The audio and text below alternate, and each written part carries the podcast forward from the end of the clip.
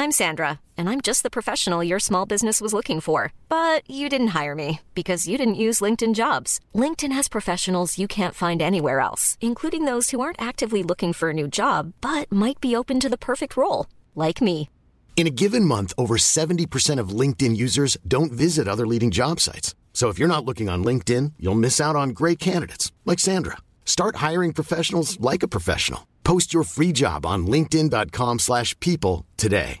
Benvenuto nel podcast di Warren Buffett Italia. Curiosità, citazioni e metodo di investimento di uno degli uomini più ricchi al mondo. Ciao a tutti, sono Marco, gestore della pagina Instagram Warren Buffett Italia. Nello scorso episodio abbiamo trattato i pilastri dell'investimento, quali rischio ed eh, diversificazione. Prosegue il nostro percorso e in questo episodio parleremo delle varie tipologie di asset allocation e qual è l'approccio consigliato. Lo faremo insieme sempre a Davide Berti, consulente finanziario. Ciao Davide. Ciao, ciao a tutti, bentornati. Allora Davide, una volta che un investitore ha compreso il suo profilo di rischio e capito l'importanza della diversificazione, per mettere in pratica questo concetto, eh, inizierei a spiegare che cos'è un asset allocation. Allora, l'asset allocation non è altro che la distribuzione del capitale disponibile fra le varie attività di investimento, che sono le cosiddette asset class. Ogni portafoglio è una combinazione delle asset class e eh, la, compo- la, composizione del portafoglio deve essere personalizzata in quanto ogni investitore è diverso e come dicevamo nella, nello scorso episodio ha un profilo di rischio differente. La combinazione di tutte o di una parte delle asset class è in grado di dare al soggetto investitore un portafoglio che è adeguato ed efficiente per i suoi obiettivi finanziari di lungo termine. Ok, chiarissimo. Quindi il concetto è di non attuare un asset class che, va be- che vada bene per tutti, giusto? Ma quindi personalizzarla uh, in base al proprio profilo di rischio. Quindi può essere correlata al nostro profilo di rischio? Deve assolutamente essere correlata l'asset allocation al proprio profilo di rischio e di conseguenza le asset class corrispondenti devono essere tutte o in parte presenti e in pesi che sono diversi. Ovviamente chi ha una, un profilo di rischio più elevato avrà delle asset class, tendenzialmente la parte quelle azionarie in peso maggiore e obbligazionario in peso minore, viceversa chi ha invece un asset allocation eh, consegu- eh, correlata a un profilo di rischio più, più basso avrà una percentuale di obbligazionario maggiore e una percentuale di azionario invece che sarà inferiore. Hai menzionato le asset class, vuoi farne qualche esempio? Sì, allora, per quanto riguarda le asset class, abbiamo detto che sono le, le, varie tipologie di attività di investimento nelle quali io vado a investire con la mia asset allocation. Ci sono molti modi per dividere eh, il mondo, l'universo investibile in eh, asset class. C'è chi fa una distinzione molto basica, cioè azioni, obbligazioni, materie prime, liquidità, oppure lo fa in modo più articolato, dividendola anche in 20 asset class diverse. Io personalmente consiglio di fare una divisione che è ehm, una via di mezzo, ovvero che possa essere abbastanza articolata per eh, essere nel senso efficiente e permettere all'investitore di capire le differenze fra una tipologia di, di investimento, quindi di asset class o un'altra, però non deve essere eh, neanche eccessivamente articolata eh, perché sennò poi potrebbe essere sterile questa eccessiva articolazione. Per questo eh, consiglio di dividere in queste nove asset class delle quali ora andiamo a parlare. Ok, quindi andiamo a vedere eh, nello specifico le diverse tipologie di asset eh, class, giusto? Esatto, e diamo anche un, un, sintetico commento contestualizzato al periodo in cui stiamo vivendo adesso per come comportarsi anche per chi sta approcciando in questo momento agli investimenti. Allora, la prima è sicuramente la liquidità, eh, ovviamente la liquidità sono soldi che devono servire a brevissimo termine, potrebbero servirmi uh, ora, fra un mese, fra due mesi, di conseguenza eh, è conveniente e razionale lasciarli sul conto corrente. Forse la, sono una, anche in ordine di importanza queste asset eh, class, nel senso, o meglio, quando si eh, progetta un asset allocation eh, si segue questo iter o è casuale, diciamo? La... Può essere seguito questo iter, l'ordine in cui lo elencate le ho messe per per livello di rischio tendenzialmente e in più in fondo ho messo le materie prime eh, che va bene parliamo alla fine ma tendenzialmente l'ho ordinate per livello di rischio e per orizzonte temporale Ok, quindi la liquidità è un fattore predominante da considerare, spesso, eh, spesso e volentieri sottovalutata o nemmeno menzionata quando si effettua un asset allocation. Invece eh, abbiamo visto insieme a te che è molto ehm, fondamentale appunto per andare a strutturare un asset allocation priva di rischi e in linea con il nostro profilo, giusto? Esatto, certamente. Quindi avere la liquidità, eh, il capitale che serve a breve termine disponibile sul conto corrente è essenziale per poter vivere nella propria vita reale e non dover effettuare dei disinvestimenti improvvisati eh, nel breve termine sui nostri investimenti che invece hanno un'ottica e un orizzonte temporale di lungo termine. La seconda uh, asset class sono i bond governativi a breve termine, quindi le obbligazioni governative a breve termine. Per capirci sarebbero tendenzialmente i T-bills americani o per noi italiani sono i bot. eh, tendenzialmente hanno in questo periodo storico, con i tassi bassi tagliati continuamente dalle banche centrali, eh, spesso arrivano ad avere un rendimento negativo. Parlo ad esempio eh, di, di, di, stati che hanno un, un rischio particolarmente basso e eh, per questo motivo consiglio in questo periodo storico di associarli più a liquidità che altro perché per avere dei rendimenti eh, intorno allo zero non ne vale la pena avere il capitale impegnato, quindi al massimo aumentare la quota di liquidità. Possono essere utili per un discorso più tecnico relativo al flight to quality, quindi al trasferimento di capitali dal, dagli, dagli, asset rischiosi a eh, questa tipologia di asset nei momenti di crisi, ma direi che è un discorso più tecnico e ne possiamo parlare poi nella live che faremo correlata a questo podcast. Ok, certamente. Invece per quanto riguarda la terzo? Il terzo sono i bond governativi dei paesi sviluppati, quindi eh, sono sempre le obbligazioni, i titoli di Stato a lungo termine e è importante però non andare a ricercare eh, le obbligazioni, o meglio i titoli di Stato a lungo termine che rendono di più, ma andare a cercare quelli che effettivamente eh, limitino la volatilità del proprio portafoglio. Cioè, eh, spesso, ad esempio, relativo ai bond governativi di paesi sviluppati, viene messo molto BTP perché l'Italia è un paese sviluppato che però ha delle rese eh, percentuali alte, dato che è un paese che abbastan- è, è, considerato abbastanza rischioso, cioè è al limite per l'investment grade.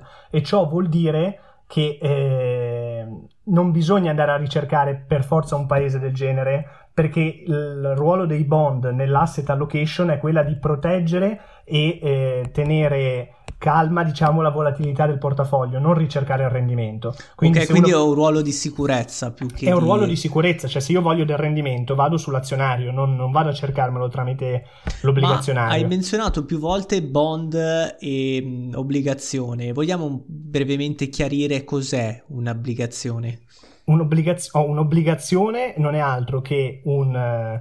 Eh, prestito che lo Stato, investi- gli stati magari ok, in questo caso dei bond governativi sono eh, gli stati che richiedono dei capitali agli investitori, i quali glielo danno in cambio di un tasso di interesse. Semplicissimo. Il problema di questi... È sicuro di... questo tasso di interesse? Ecco, il tasso di interesse è, è tanto più sicuro, tanto più è eh, sicuro lo, lo, Stato o la, la, la società che emette eh, il bond, emette l'obbligazione perché il problema è che ci possiamo ritrovare dinanzi a un uh, rischio paese che, come dicevo prima, con l'Italia è più alto che ad esempio con la Germania. So anch'io che i BTP italiani rendono di più dei, dei Bund tedeschi, però allo stesso tempo hanno anche un rischio differente. Quando si va a fare un asset allocation e si mettono in asset class i bond governativi, non è eh, consigliato andare a cercare paesi eh, particolarmente rischiosi per avere un po' di rendimento in, e, uh, con però un rischio che va ad alzarsi sul proprio portafoglio complessivo. Quindi parole semplici, io presto soldi allo Stato in cambio di un rendimento abbastanza basso, ecco, uh, in questo periodo anche negativo, quindi non conviene Esatto, esatto. Tendenzialmente avere eh, eccessivo quantità, quantità di bond governativi in questo momento all'interno del portafoglio non ne, vale, non ne vale la pena. E semmai poi all'interno della live parliamo anche del discorso relativo allo spread eh, per quanto riguarda i BTP italiani che magari possono interessare maggiormente al nostro pubblico e che rientrano in questa asset class e che, che, che creano in questo periodo oltretutto una forte volatilità ugualmente all'interno del portafoglio quindi non, non svolgono efficacemente il loro ruolo. E per quanto riguarda invece il quarto è l'inflazione e quindi sono tendenzialmente delle inflation linked, cioè eh, sono asset class che includono delle obbligazioni di paesi eh, sviluppati. Scusami pag- se ti interrompo, puoi chiarirci un attimo cos'è l'inflazione? Ok, allora l'inflazione eh, non è altro che l'aumento del, del prezzo dei beni nel tempo che crea una svalutazione della moneta stessa. Cioè, semplicemente se io oggi con eh, un euro riesco a comprarmi un caffè e domani il caffè costa un, un euro, e venti, io con quell'euro non sono più in grado di eh, ricomprare un caffè, quindi compro meno bene di quanto ne potevo comprare il giorno prima. Questo ovviamente è un esempio, oggi domani un'inflazione esagerata, però è un fenomeno che negli anni succede sempre. Erode il capitale. Erode il capitale ed è il motivo per cui lasciare i soldi sul conto corrente nella loro totalità non è razionale. Per fare un esempio pratico, ehm, provo a ricordare a memoria, i dati relativi all'inflazione dal 1995 ad oggi in Italia eh, un, hanno un, un, tasso di inflazione medio del 2%, il che vorrebbe dire che il prezzo dei beni in media è aumentato del 64% negli ultimi 25 anni.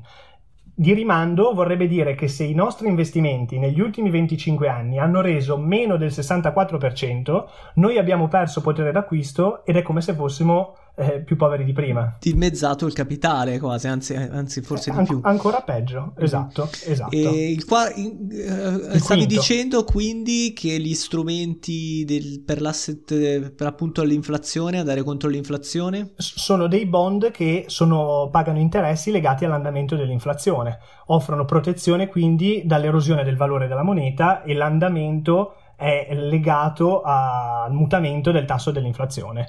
E ovviamente il rischio è correlato alla curva dei tassi e alle aspettative di inflazione. Invece per quanto riguarda il quinto? I bond societari investment grade, eh, l'asset class eh, rappresenta quindi i bond societari che sono emessi da enti non governativi, quindi da società, con un rating considerato investment grade, eh, superiore alla AAA. Sono i rating che sono fatti da Standard Poor's e Moody's, ad esempio, che sono delle società di eh, di rating che vanno a dare una valutazione diciamo sulla qualità della, del, della, società che emette il bond. Se è di una qualità buona è diciamo classificabile nella macro categoria investment grade, mentre se non è di qualità buona va nella macro categoria eh, diciamo peggiore eh, che è la speculative grade, ovvero eh, società che eh, possono avere dei più alti rischi di, di, fallimento. Quindi in parole semplici presto soldi a delle determinate società in cambio di un interesse giusto sul capitale di un, investito. Di, di un interesse, esattamente la stessa cosa dei governi, a differenza di prima abbiamo un rischio maggiore perché c'è maggiore probabilità che fallisca la società rispetto che fallisca il governo. Questa tipologia di asset class è per società come dicevamo investment grade, quindi sì società che sono più rischiose dei governi, ma allo stesso tempo sono le società più, più solide e di conseguenza con un minor rischio di fallimento tra le società.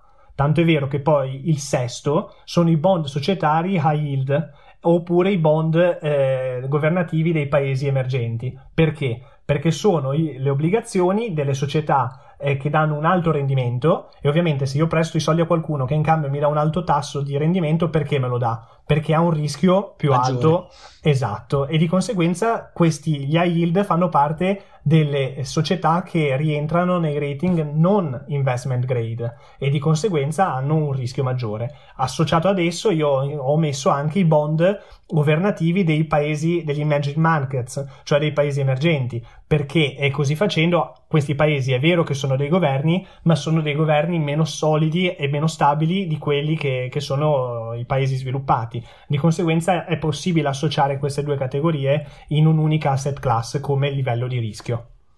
Chiarissimo. Invece per quanto riguarda il settimo? È l'ultimo sono, forse? No, no, sono nove. No, sono nove, sono sì, nove. Sì. C'è l'azionario dei paesi sviluppati, rappresenta eh, i mercati azionari dei paesi sviluppati, abbiamo l'Europa il occidentale, il Nord America, le variazioni eh, del prezzo sono molto molto correlate ai mutamenti delle, dell'aspettativa di crescita dell'area di riferimento o delle, del tipo di azioni e del periodo storico o di mercato. L'ottavo sono l'azionario dei paesi emergenti, ovvero quindi l'asset class dei mercati in via di sviluppo.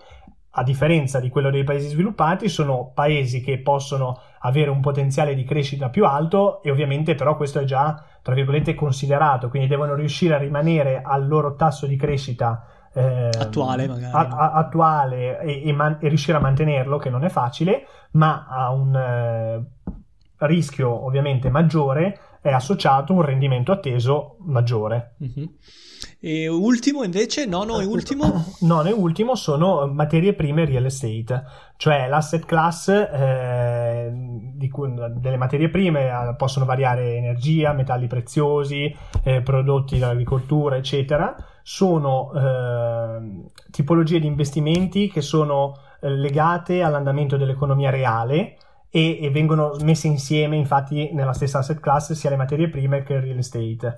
È comunque, eh, io non, non, sempre le vado a inserire nei portafogli, eh, comunque è giusto citarle anche perché spesso hanno degli andamenti decorrelati con l'azionario e quindi aiutano nel bilanciamento, nel bilanciamento esatto della, del proprio portafoglio.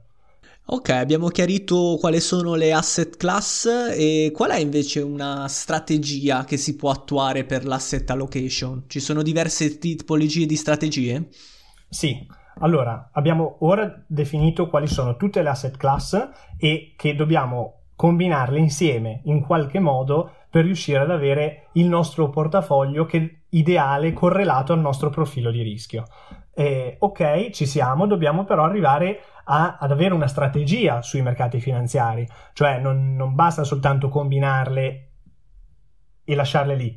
è necessario avere una, una tipologia e un, un modo di, di, di, affrontare, diciamo che il termine potrebbe essere corretto, i mercati eh, che possono essere buoni o cattivi a seconda del periodo storico. È obbligatorio Tanto... inserirle tutte o si può anche magari eh, cercare quelle più adatte a noi, che ne so?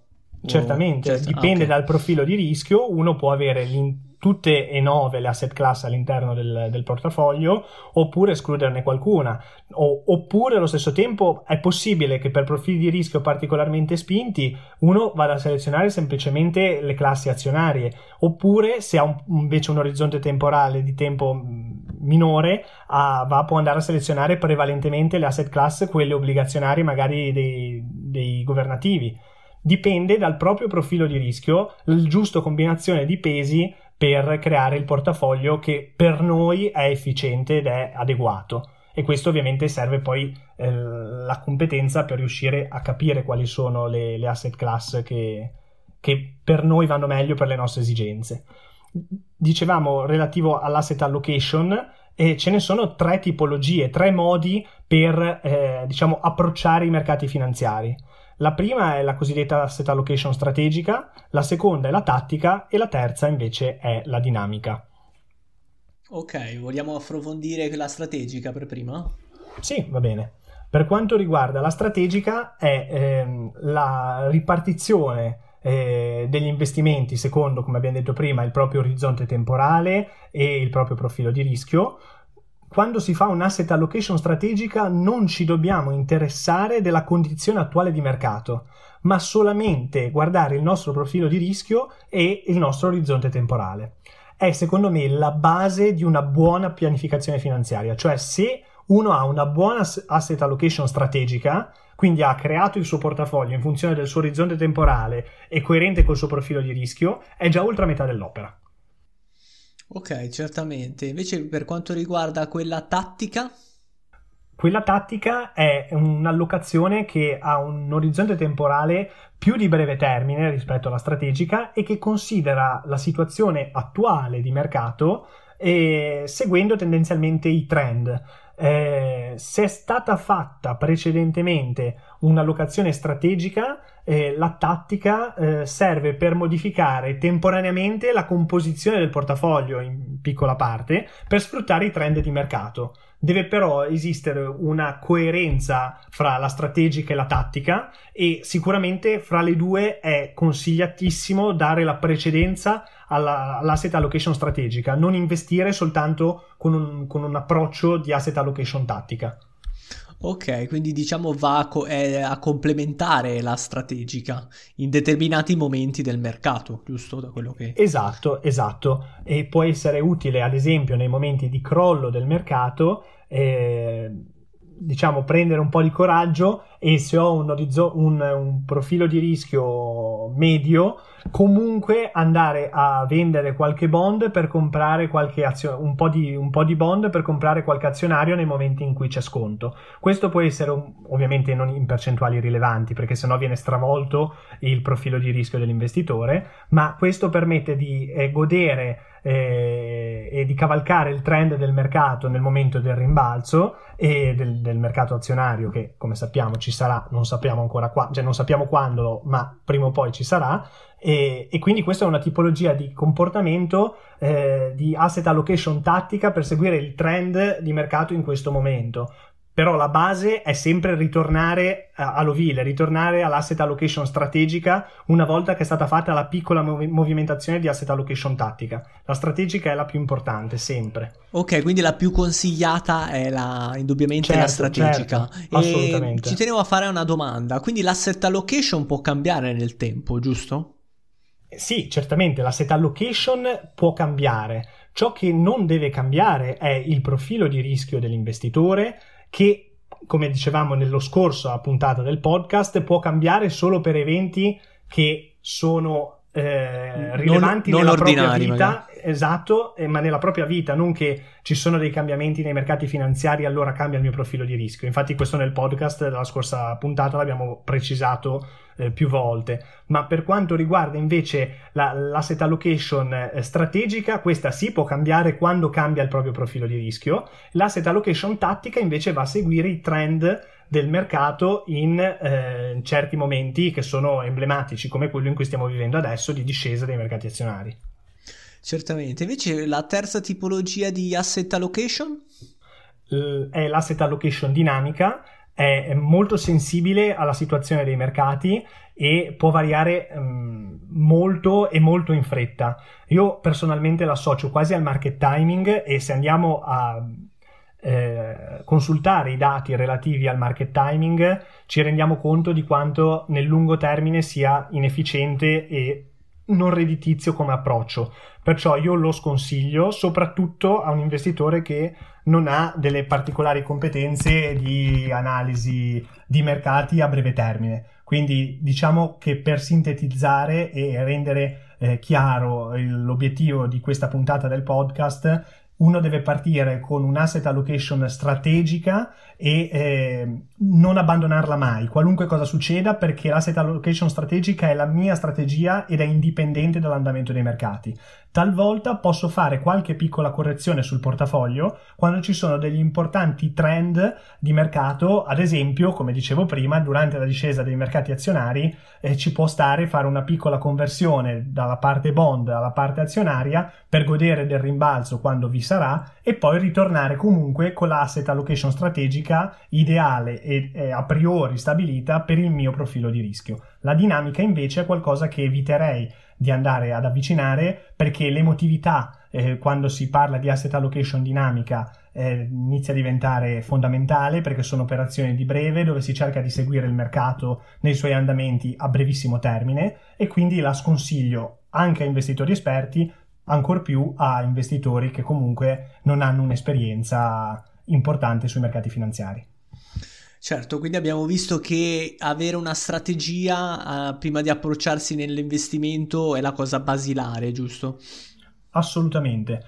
Come nella scorsa puntata del podcast abbiamo stabilito che è importante capire come gestire e calcolare il rischio, la diversificazione, il proprio profilo di rischio. In questo podcast invece abbiamo avuto una concentrazione su eh, capire in che cosa possiamo investire, come dobbiamo cercare di combinare insieme le diverse asset class e l'approccio che dobbiamo avere sui mercati finanziari che deve essere rigido fondamentalmente rigido per il discorso dell'asset allocation strategica e, e, poi ci può essere qualche variazione per quanto riguarda la tattica, mentre stare distanti da una dinamica che potrebbe dare più problemi che altro statisticamente eh, al nostro portafoglio. Siamo in via di chiusura, grazie per averci seguito, vi ricordiamo che nella prossima puntata cosa affronteremo Davide? Parleremo dei mercati finanziari, identificheremo che cosa sono, quali strumenti possono essere usati per investire e quali, soprattutto quando si è inesperti, conviene usare. Ok, perfetto. Grazie mille ancora Davide. Eh, è stato un piacere. Ciao a tutti, vi aspetto al prossimo episodio. Ciao, alla prossima.